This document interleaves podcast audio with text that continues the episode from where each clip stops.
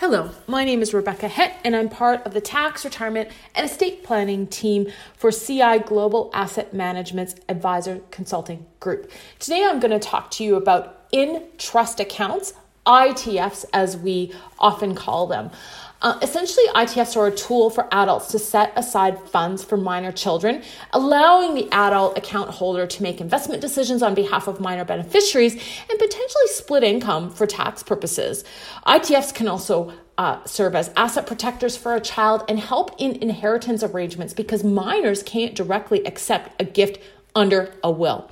Now, who reports the income for tax purposes depends on the legal relationship underlying the account and whether the attribution rules of the Income Tax Act will apply. What is a trust?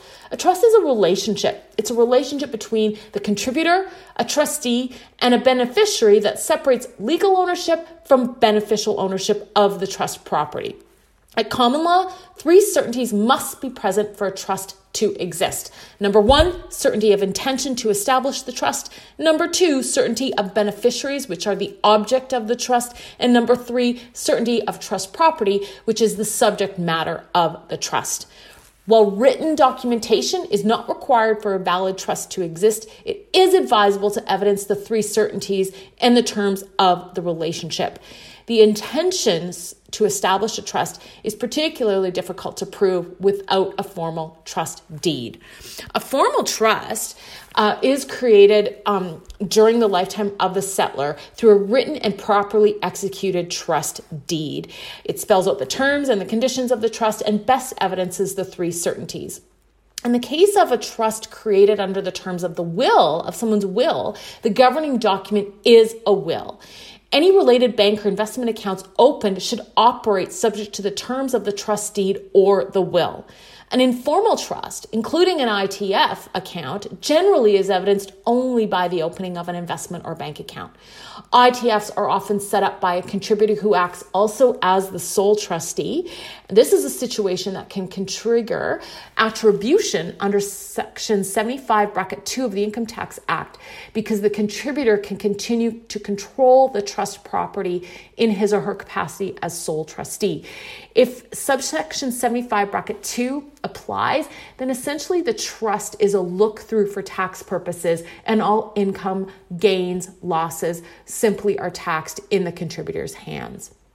Informal trusts typically lack documentation regarding the three certainties, and once the beneficiary reaches the age of majority in their province, they are legally entitled to the assets of the trust. So, some considerations, in addition to exposure to uh, Section 75, bracket 2 of the Act, are um, in play when you're thinking about setting up an in trust account. Now, transfers of beneficial ownership. Uh, whether this is direct by a, by gift or indirect through a trust, they are taxable dispositions in the hands of the transferor. This is why funding such transfers are typically recommended to be done with cash or unappreciated assets because the taxable disposition then isn't subject to capital gain. Where the transferor is acting as agent for the beneficiary of the ITF account or guardian of property for the beneficiary, um, then um, there is no disposition for tax purposes. How are ITFs taxed? Well, if there's no uh, transfer of beneficial ownership, um, then the, it's really a non event. Everything continues to be taxed in the original owner's hands.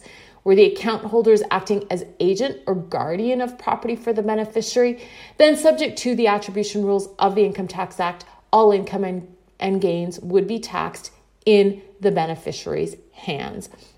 Where the three certainties are present and the ITF is considered a trust, trusts are taxed as separate individuals under the ITA. And the CRA makes no distinction between a formal trust and an informal trust for tax purposes, including the requirement by the trustee to file a tax return on an annual basis.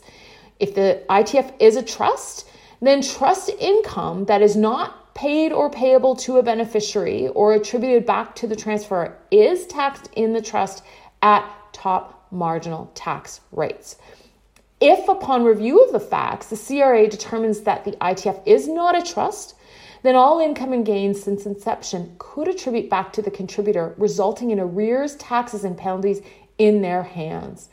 Note that attribution does not apply to an inheritance situation or to most arm's length transfers.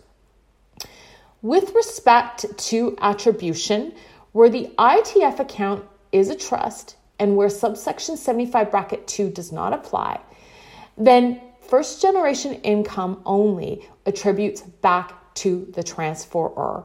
Uh, second generation income and taxable capital gains can be taxed in the child's hands.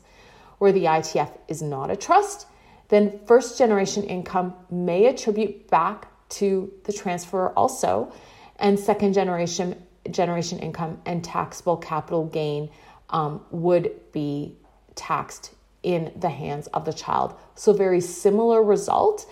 The difference being where you have a trust in play and tr- attribution does not apply and income is not made pay or payable to a beneficiary, then it would be taxed inside the trust.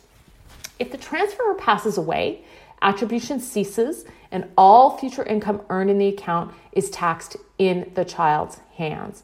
If the trustee passes before the beneficiary reaches the age of majority, the trustee's will should be reviewed to determine if an alternate trustee is named. If a new trustee is not found, then the estate could maintain authority over the account until the beneficiary reaches the age of majority and is able to take control of the account. If the beneficiary passes before reaching the age of majority, the funds fall to that child beneficiary's estate to be distributed according to the laws of intestacy in the jurisdiction that the child lived, assuming that the child, as a minor, does not have a will. What this means is that if someone opened an account for a minor who is not their child, the contributor will lose account lose pardon me control over the funds of the account if that child dies. Where an ITF is set up to accommodate an inheritance received by a minor beneficiary under a will, the terms of the will govern the timing and distribution of income and capital to of the trust, pardon me, to the beneficiary. This is true across Canada, except in the province of Quebec, where legislation there requires the beneficiary take ownership of the ITF assets at the age of 18.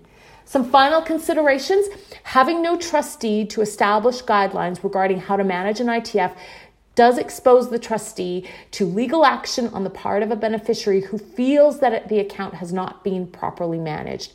Contributions to an ITF are also irrevocable. They cannot be redirected or returned to the contributor without serious consequences, including, again, that risk that a beneficiary could make a claim for the capital and earnings of the account since inception. Some alternatives, perhaps consider an RESP. Consider simply paying for certain expenses of the child or grandchild during the contributor's lifetime, perhaps setting up a formal trust using a prescribed rate loan strategy to avoid the attribution rules while the beneficiaries are minors, or even waiting until the beneficiary turns age of 18 and contributing to a TFSA on their behalf. Whether an ITF account or one of these alternatives is best served for the situation really depends upon the resources, the goals, and the objectives of the contributors and the needs of the beneficiaries involved. Thank you very much for your time. This podcast is provided as a general source of information and should not be considered personal, legal, accounting, tax, or investment advice, or construed as an endorsement or recommendation of any entity or security discussed. Investors should seek the advice of professionals prior to implementing any changes to their investment.